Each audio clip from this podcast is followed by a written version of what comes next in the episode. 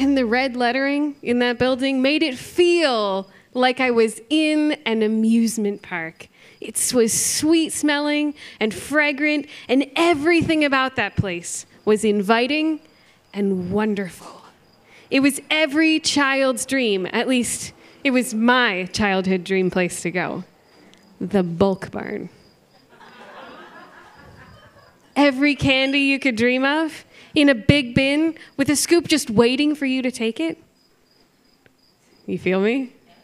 This was a place that any kid could reenact that classic scene from Charlotte's Web where the rat's running through the fairgrounds taking the smorgasbord of food. That's how I felt, anyway. And that's what I was singing in my head and sometimes out loud. This was the most amazing place on earth. And as my parents wandered down the aisle in front of me looking for things for holiday baking, because our family was huge, not our immediate family, but my dad was the youngest of 11. So when Christmas happened, Christmas happened. And so we had to start baking really early. So this was November. We are stockpiling, getting all the dried fruits and goods and all the maraschino cherries for those perfect Christmas cookies. And so they weren't paying any attention to Templeton scurrying along behind them like the little rat that I was. And that was when this magical place became the greatest source of temptation a child could imagine. I saw the gummy bears and they were the big ones. Last night, we addressed what it means for us to be sitting at the broken table. We talked about how a wobbly table can put us off balance, and it's not always that we are committing acts of sin actively in our life, but sometimes the life of sin that we've come out of puts us off balance, and we don't even realize it. And so the things that we used to be, and no longer are in Christ can still affect the life that we are walking into and trying to walk with Christ to the point where we can't engage in growth because we are so far from the one who wants to help us grow. And sometimes it's not even our own fault, but sometimes it is because we have experienced sins committed against us and we find ourselves experiencing traumas that we can't unveil on our own, and we need the help of the people around us to support us, uplift us, and walk with us as the Holy Spirit unveils that in our lives. And sometimes it is our fault when we're so busy looking at what was, the highs that we've experienced in life, the hopes that we had, and how God revealed himself in that one moment and we're waiting for that moment to happen again, but God is waiting to do something new in our lives, something better, something bigger, something we can't even imagine in our lives. Some of us are still wrestling through that. And uh, as Don shared earlier, I like to give what we would call fun facts. So here's the first fun fact of the evening, other than the fact that the bulk barn is my greatest vice. I work as a professor. And so I love creating content for courses. I love being present with my students, and I love giving them things that they'll actually read and will make an actual difference in their lives. So if you are still wrestling through what we talked about last night, I've got two books. One for each category that you might find yourself in that can really make a difference. They're very short, very easily written books. The first one I actually have a copy of here is Holiness for Ordinary People. This was written by Keith Drury, Reverend in the Wesleyan Church. He's been a professor for ages, and this is a very simple introduction for how we can walk and not look backwards and instead be focusing on growing in holiness and looking forward in our faith. For those of us who may be coming out of trauma or are still feeling that off balance of trauma, of sin in our lives, whether it's our own or trauma against us, The Bondage Breaker is an excellent book that you can dive into and begin to unpack some of that. And so these two books are ones that you can use as tools in your life and faith journey. So let's dive into tonight, shall we? Tonight, we're going to be talking about a new table. And this is a table that we don't belong at the stolen table. We'll be talking about the stolen table that exists in the story of 1 Samuel chapters 1 through 4. Now, I'm not going to read the whole passages there, it's a lot of reading. But what I will do is we'll be looking at 1 Samuel 2, verses 12 through 17. And this is just a snippet of the kind of thievery that was happening within God's people during this time. We're going to be exploring Eli, Hophni, and Phinehas and asking ourselves this critical question of faith Do we take what's not ours? Do we sit at the stolen table? Our overarching focus is again 1 Samuel chapters 1 through 4. But this specific moment I'll be reading is 1 Samuel chapter 2, verses 12 through 17. And I'm reading in the New Revised Standard Version. So if yours is a little different, that might be why.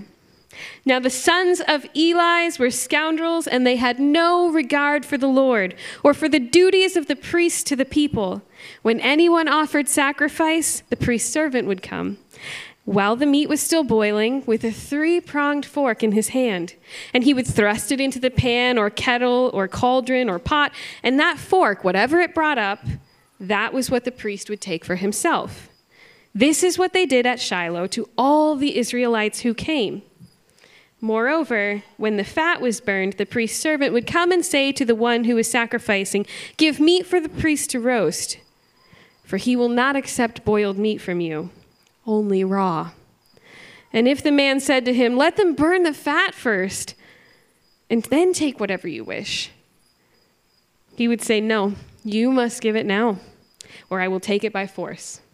Thus, the sin of the young men was very great in the sight of the Lord, for they treated the offerings of the Lord with contempt. May the word of the Lord encourage us and uplift us as we learn from what it is saying to us tonight. Let's take a brief look of what is happening in 1 Samuel. So, not everybody knows these first four chapters right off by heart. I don't expect you to, but let me give you a quick rundown. We'll call it the Sparks Notes, if you will. Chapter 1 Hannah and her family. She's a young woman in Israel. She's waiting to have her first child, and she's been waiting for a long time. A sister wife has already had a lot of children, and they're celebrating that wonderful thing. Her husband is really great about the fact that she doesn't have children, which was not the norm. So she finds herself at the annual festival in the temple, the family camp, if you will. And she is at the altar and she is praying so hard that Eli the priest looks at her and says, She's drunk. And he goes to her, and instead of saying, How can I be with you in this moment? he says, Get out of the temple. You are drunk. This is not acceptable here. This is no place for you. I'm sorry. If someone is drunk at the altar, that is the place for them to be. So, for one, we're a little mixed up here, but that's chapter one. She goes home after having told him, I'm not drunk, I'm just really hoping for a baby. And he says, Oh, oh, my mistake. Uh, the Lord blesses you and sends her on her way. She goes home, surprise, the Lord blesses her. And the next festival, when she returns, she acts as the priest. Chapter 2. She comes into the temple, and the same woman who was told, You are not good enough to be here, stands up and prays the most priestly prayer that we can find in that section of the Old Testament. She, a woman who was not qualified for ministry because of her gender, because of the fact that everyone thought she was drunk in that moment, was not qualified, and she stands up and gives a prayer that is honoring and foretelling of the Messiah to come, and so critical to Israel in that moment. This is also the chapter where we just see the part about Eli's sons. So, at the same time that someone who is not a priest is acting as the high priest, those who should be are not.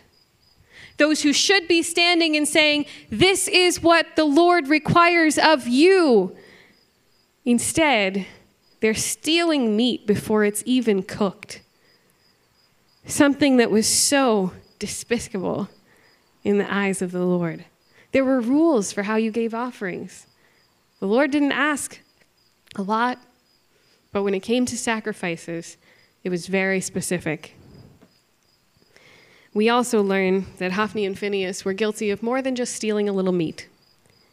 They were guilty of abusing their privileges and power in ways that left women in the position where Eli would think someone praying fervently is probably drunk. This was not a new occurrence, and we find out that moment Eli probably was more used to finding people drunk than actually praying that fervently because of the sins of his sons. Chapter 3 tells the story of Samuel being called by God in parallel to the slow decline of Eli, the high priest, the father of the two men who are not acting as God would call them to. And so, while the original prophecy that we hear in chapter 2 condemning the two young men does not include their father, another prophecy happens in this chapter that it says, Eli, your whole house will fall, as in you too. Chapter 4 Final condemnation is given against the house of Eli, and his two sons die on the battlefield. He dies when he learns the news, as does his daughter in law, who is in early labor. Only a grandchild is left of their lineage. Why do I explain all of this? Because this is a period in time in which the people did what was right in their own eyes. And this is how far the priesthood had gone with it as well. In the books prior to this, Judges and Ruth, we see how the people had fallen. And here we see how those who were meant to follow God the closest those who were meant to be the very face of God on this earth, they too did what was right in their own eyes. This is the final act that is painted prior to the coming king. Knowledge is culpability. I want to keep that in mind as we're talking tonight. Knowledge is culpability. We are responsible for what we know media kind of framed this for me while I was growing up with two key phrases. And the first one, many of you probably are familiar with, is knowledge is power. First, it was said by Sir Francis Bacon, but I first heard it from Schoolhouse Rock, let's be honest. The second thing kind of shows the hand about what I like to watch and listen to. With great power comes great responsibility. Uncle Ben, Spider Man. Knowledge is power, but knowledge is also responsibility. What we know, we are responsible for. The more we learn about our faith journey and the more that we sense the Holy Spirit drawing us to, the more we are responsible to act on.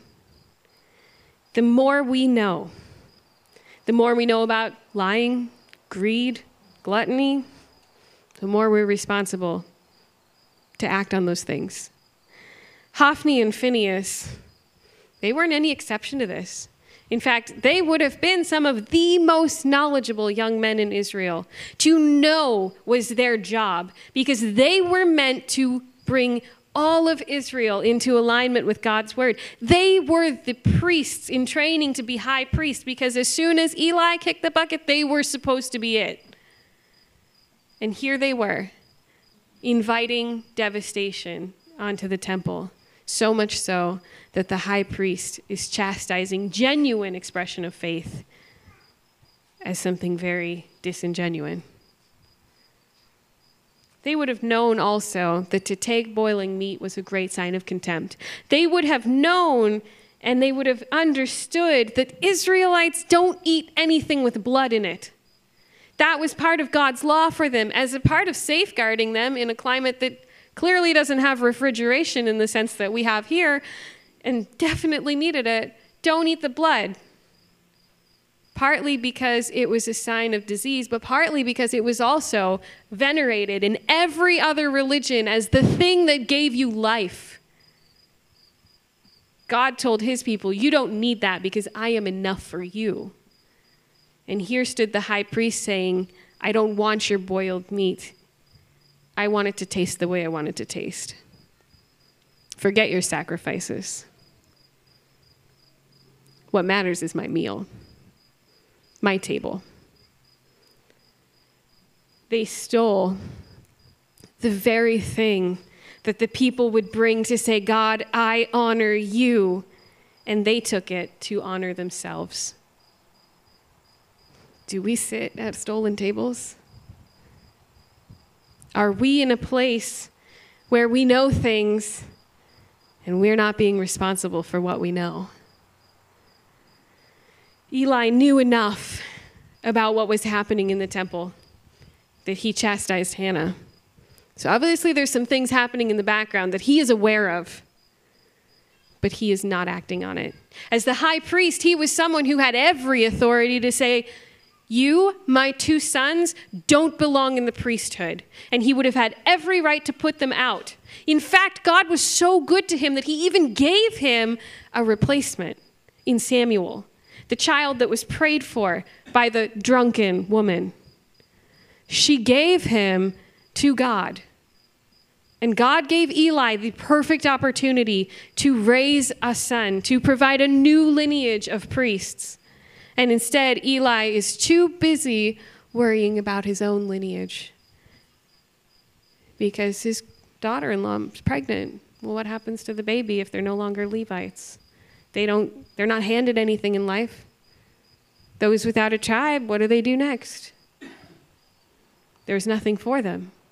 And so all he could think about was his own. That didn't take away from the fact that he knew better. Our responsibility are we culpable to that?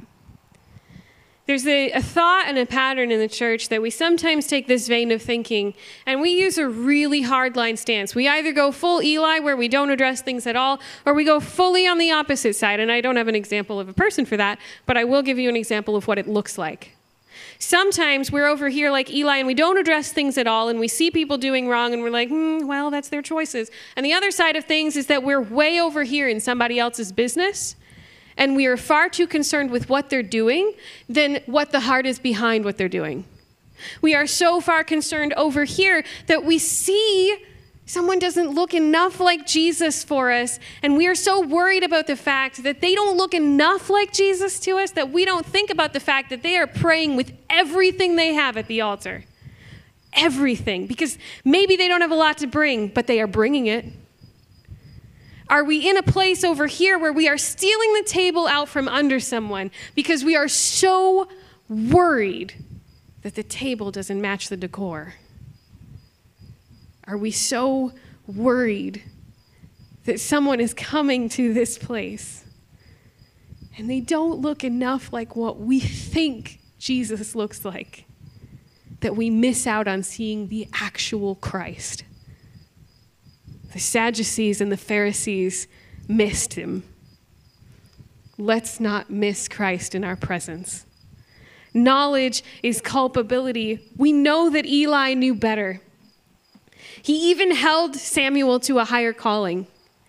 This is the crazy part about chapter 3 and 4. We see this little boy that is raised in the temple, and somehow Samuel turns out amazing in contrast to Hophni and Phinehas, The same man who raised these two boys who are destroying the temple single handedly also raises Samuel, who was there to restore it. Eli knew, he didn't act on it, but at the same time, he did raise Samuel. We see that Samuel was brought up to know, and Samuel is responsible for what he knows. At the same time, though, in his final days, Eli gives up because he has watched his sons wander so far and he's heard the pronouncement about them and he knows that his lineage isn't going to continue even if he tries to safeguard it himself and then he hears the pronouncement that you're out too because you haven't done anything. So he gives up. That's it. And as an old man, we read in 1 Samuel 4 the account of how a young man came from the battle line to tell him your sons are dead. And he's so overwhelmed by it that he falls from the stool where he was waiting to hear the news and he dies. This wasn't any moment to miss here. Sometimes we read it in passing, we're like, well, so falls Eli. But there's something to note here. We can really see this man gave up. Because in Scripture, when we read things like eyes that are blinded or heavy, or people that have gotten fat or heavy. In the Old Testament, that particularly is almost always found in the context of someone who has walked away from God. There's maybe two instances in all of Scripture where we see that that is not the case. And the immediate context prior to this is the king who was so fat and so abusive of his power that they didn't even notice that he had been stabbed to death. They just thought he was asleep and fat. Judges 3, Eglon. He was so overweight and so built on his own kingdom, they didn't even notice he was dead. It took hours and days to find out. And then we read Eli's death. His eyes were weakened, he was heavy, And it's all in the context of the slippery slope of faith, and he loses sight of the kingdom. What is significant in here? Knowledge is culpability. When we know better, we need to do better. We need to seek to do better in those moments. And it's not just that you'll always get it right and that you'll always act in the best way possible in the best circumstances. Sometimes we try, and sometimes trying is enough because that is what God is asking of us. Sometimes trying is all we can do. And we're not going to get it perfect because none of us are perfect. But Christ can empower us to do the things that we can't. The fact is that we're trying. When we know better, we must seek to do better. As a kid in Bulk Barn, I stood there in full knowledge of what stealing was. I had done my time in Wesleyan Sunday School. I knew every flannel graph, every white guy stitched together into the panels of 12 that, oh, that's definitely the disciples. And I could pick out which one was which because Judas always looked kind of shady. I knew what stealing was. But that did not stop my tiny thieving hand from reaching up and grabbing the scoop because, you know, we got to be sanitary about it. Taking the scoop in and getting that holy grail of a giant gummy bear. My parents didn't notice. It was only a gummy or two. I reached up with that little scoop and I took what wasn't mine. But when we got to the car, my parents, I never understood this part of the story until I was a parent myself, but they looked at me and they were like, What is in your mouth? Let me tell you, as a parent of a toddler, I get that now. I understand the question, What is in your mouth? Because you never know. You never know what it is. But in this moment, it was a gummy bear, so it's like relatively safe, except for the fact that we didn't pay for that gummy bear. And my parents looked at me and they said, You know what stealing is, right? I said, Yeah. Like, do you realize you just stole that gummy bear? I'm like, it's one gummy bear. And they said, no. And so they took me back into the bulk barn. And they asked the poor lady at the cash, can we have one of your plastic bags, please? And I was like, what are we doing? Are we buying another one? Yes. No. My parents made me spit what was left of that gummy bear into that bag. The lady waited, and then my dad looked at me and he's like, okay, Where's your wallet? And he made me pay for it because I knew better. And in that moment, it was time for me to do better. It was the worst purchase I've ever made. Have you ever eaten a gummy bear that was half eaten? It is not as good the second time, but I will tell you, I have never pickpocketed gummy bears again because I knew better, and now I have to do better. And so when I was growing up and my friends as teenagers were like, man, lipstick is expensive, I knew better. So I didn't do the things that they were doing to grab cosmetics and run. I knew better. Man, it was hard. I never learned how to do makeup. Like, this is it. it's one lipstick. I mean, it's, come on, people. But.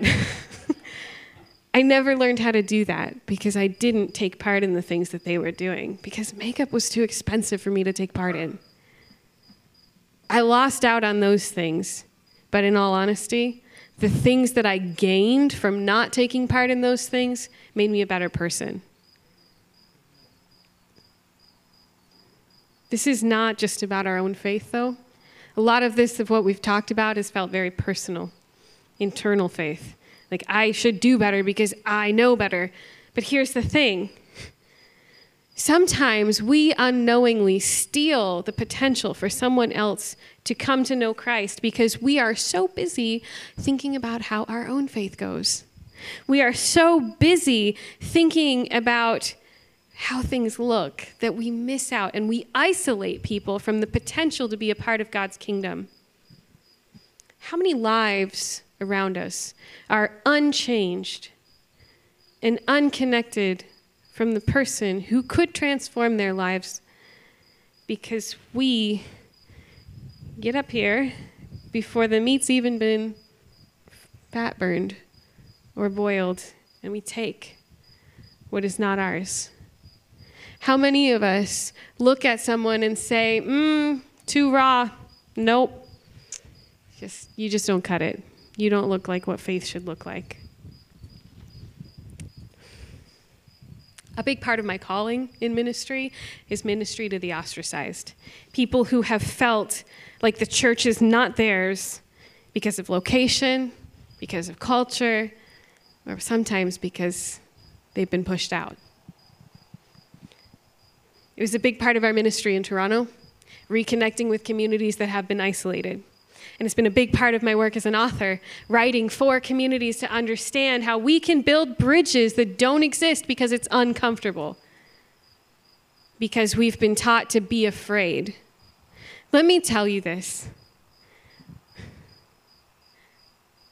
That moment with Peter on the rooftop when he begins to understand that what was unclean has now been made clean, that's more than just a moment where we can start eating meats again that Israel was not allowed to eat. Like, yes, thank God for bacon, but at the same time, thank God that my brothers and sisters and non binary siblings in the LGBT community still have a place at this altar right next to me.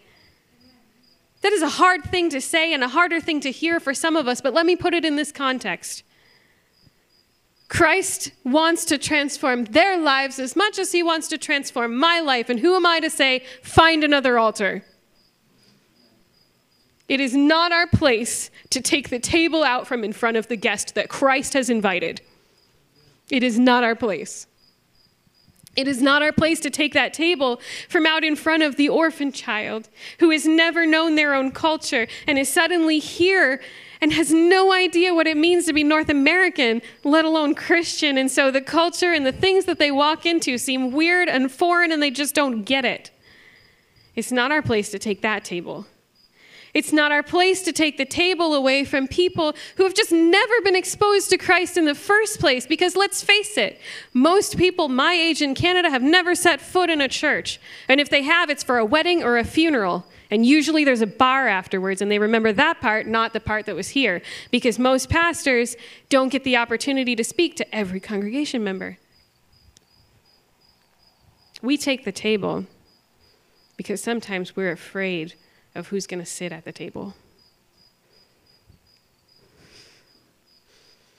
We know better. We have to do better. Samuel faced the same situation as Eli later in life. In fact, he took steps ahead of Eli and didn't even allow his two sons to take up the priesthood because he knew better. And when his two sons were coming of age, he made them judges because he did not trust them to oversee what God had ordained for his people. And he raised up other priests. And even then, when his sons were called out for being pretty trash as judges, he said, okay, they're done. And he went before the people, and the people said, We want a king. And Samuel went to God, and God was like, Well, if they want it, I guess, but it's not my idea for God's kingdom here because I'm supposed to be king over them. But let the people have what the people want. But Samuel did everything in his power to protect God's kingdom and to prevent the abuses that he had grown up under so that more people could come to the table. It started early on. This wasn't like, oh, Samuel's a man now. I guess we'll just see him as our priest because Eli fell off a chair. It started while he was still alive. Eli was serving faithfully as a child, as a teenager, as a young adult, to the point where when Eli died, it didn't change much. Honestly, Israel still had a priest. In fact, Israel had a faithful priest again. Last night, we talked about the wobbly table, the things that put us off balance in our faith. And I used the illustration of my parents who had been gifted this table that still wobbles. And on and on and on. And because it's a gift, they can't give it away, even though it's an expensive table. And they tried everything like mounting those little sticky things underneath and trying to level out the floor with those little fake tiles you can put underneath. And it was a hot mess because they tightened every bolt and then they loosened every bolt and tried to figure out, like, what's the happy balance? And so it's now at like a, a low ocean tide. 11 years later, they still have this table. 11 years. And so when we went to visit them this past summer, as my mom was being ordained, and we sat down to a feast of lobster, we sit down, and I notice my dad doesn't put his elbows on the table until everybody's seated, and then he casually puts his arms down, but not his elbows because that's too much of a tide here. And I realize they still haven't fixed the wobble. 11 years later. We are about to eat lobster, and I'm getting seasick. I'd had enough. I get up from the table and I look underneath the table. And I'm like, that's it. I'm going to rip off those little tabs and we are just going to be done. What it is, it is. I will get out the sanding equipment if I have to. But I am not eating a deal at this table because I'm done. And you know what we realized in that moment after 11 years? They weren't sticky pads, they were twisting levelers. 11 years with a wobble, and the thing had leveling feet. Sometimes we find ourselves with a simple fix like this tonight. Sometimes our wobble is just that we are not willing to see God's kingdom for what it can be. And the simple fix is right there in front of us. That little leveling feet right there. It was weird. The first meal, we ate lobster. Yeah, it was a great celebration, in part because my mom was ordained, but after 11 years, we're celebrating that table. It's fixed. It was amazing. But we all felt off balance because suddenly, when my dad went to get up, we didn't all like push down on the table in order to make sure that when my dad inevitably gets up the table doesn't go like this. He got up. Nobody had to hold the table. We all jumped for it, but we didn't need to. When we steal enough tables, we put ourselves off balance. The kingdom is off balance. It's like a bad seating chart for a wedding. You put everybody on one side of the room, and it's obviously not a dance floor over here. What are we doing? What are we doing? Do we sit at stolen tables? Eli's son chose not to take what was their own, what was their right to take, because the stolen meat tasted better. The safeguarded community feels more comfortable. The place that looks like us is more comfortable. When we see our knowledge for what it is and we lean into that knowledge in our relationship with God, a few things happen. Particularly, we find ourselves less afraid. And we find ourselves less afraid of the faith expressions that look different than our own. Now, I was raised as a strict East Coast Wesleyan, and the even thought of speaking in tongues, whoa, that is not biblical. I mean, it is, but I didn't think it was because I was an East Coast Wesleyan who was ba- basically Baptists in disguise that acknowledged women in ministry. That's where we were. And so when we get to General Conference this year for the Wesleyan Church and they're talking about, let's talk about a biblical expression of speaking in tongues, a little part of me was like, what? Uh, and then the other part of me was like, you know what?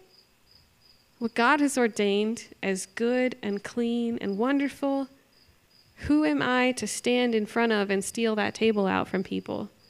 Because here I am standing in front of you as a good East Coast Wesleyan who also found herself standing at the same sink as a young girl from Nepal. And we had a conversation with each other. And it was only after that conversation that I realized I don't speak Nepali and she does not speak English.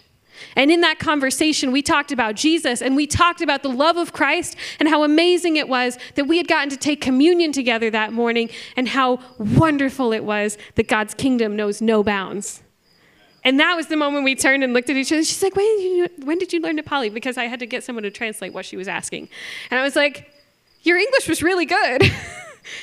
and that's when we realized no, the Holy Spirit was really good in that moment faith expression didn't look anything like what I thought it would, but I was not afraid. When someone is called to serve in our communities that doesn't look like what we expect, we are less afraid. I found myself at a conference just this year where I was alongside of people that 10 years ago I wouldn't have even been in the same room as because I didn't think that they could be faithful servants of the gospel because they were gay. But with me at that conference were dozens of people who lived celibate lives and honored God with everything they do and make a way for more people to understand the transformative power of Jesus Christ in their lives because they had a heart for Jesus that was deeper than some of ours. And I was stunned, but I wasn't afraid. And I found myself less afraid in the moments when we see that need to correct people in our community, where we see things that are happening like gossip. I mean, prayer chains, no, gossip. where we find ourselves less invested in the act of praying for one another than we are in the finding out what we're going to pray for. I'm less afraid of leaning into the prayer side of things now. I'm less afraid to see where I have privilege and where I can lean in and act on behalf of those who don't. And so, for our challenge tonight, I want to ask you this question What makes you uncomfortable? What makes you so uncomfortable in your faith? Are you uncomfortable because the Holy Spirit is saying, hey, you shouldn't be? Are you uncomfortable because of another cultural practice or a requirement that makes you leave your culture behind? Are you uncomfortable? Or worse, are you comfortable when you shouldn't be? Are we comfortable sitting at a table that's not ours? Our discomfort, if we're not willing to deal with that, and we're only willing to sit in what is comfortable for us, we could be guilty of the very thing that Christ warns us not to do. And we are placing millstones around the neck of those who come here as children of the Most High God. And we say, You are not his child. And instead, we say, Come back when you look more like him. Are we putting millstones where they don't belong? Once we have taken the time to discern where we are, I want to ask you to pray something of a dangerous prayer with me. God, help me be uncomfortable when I need to be. Help me lean in. Simple as that, but dangerous. God, help me be uncomfortable where I need to be and lean in. Was it comfortable being caught with that stolen gummy bear? No. Was it comfortable marching back into the store and reconciling what I had broken as a trust between me and the cashier? No. Was it comfortable seeing that slimy little half eaten bear head staring back at me from on the scale? No. And it wasn't comfortable eating it afterwards. But it was what I needed in that moment. And some of us are at a point in our life where we see that slimy little bear head looking back at us. The prompting of the Holy Spirit on our lives to know better and do better. Knowledge is culpability. Know better, do better. Stop taking what's not yours.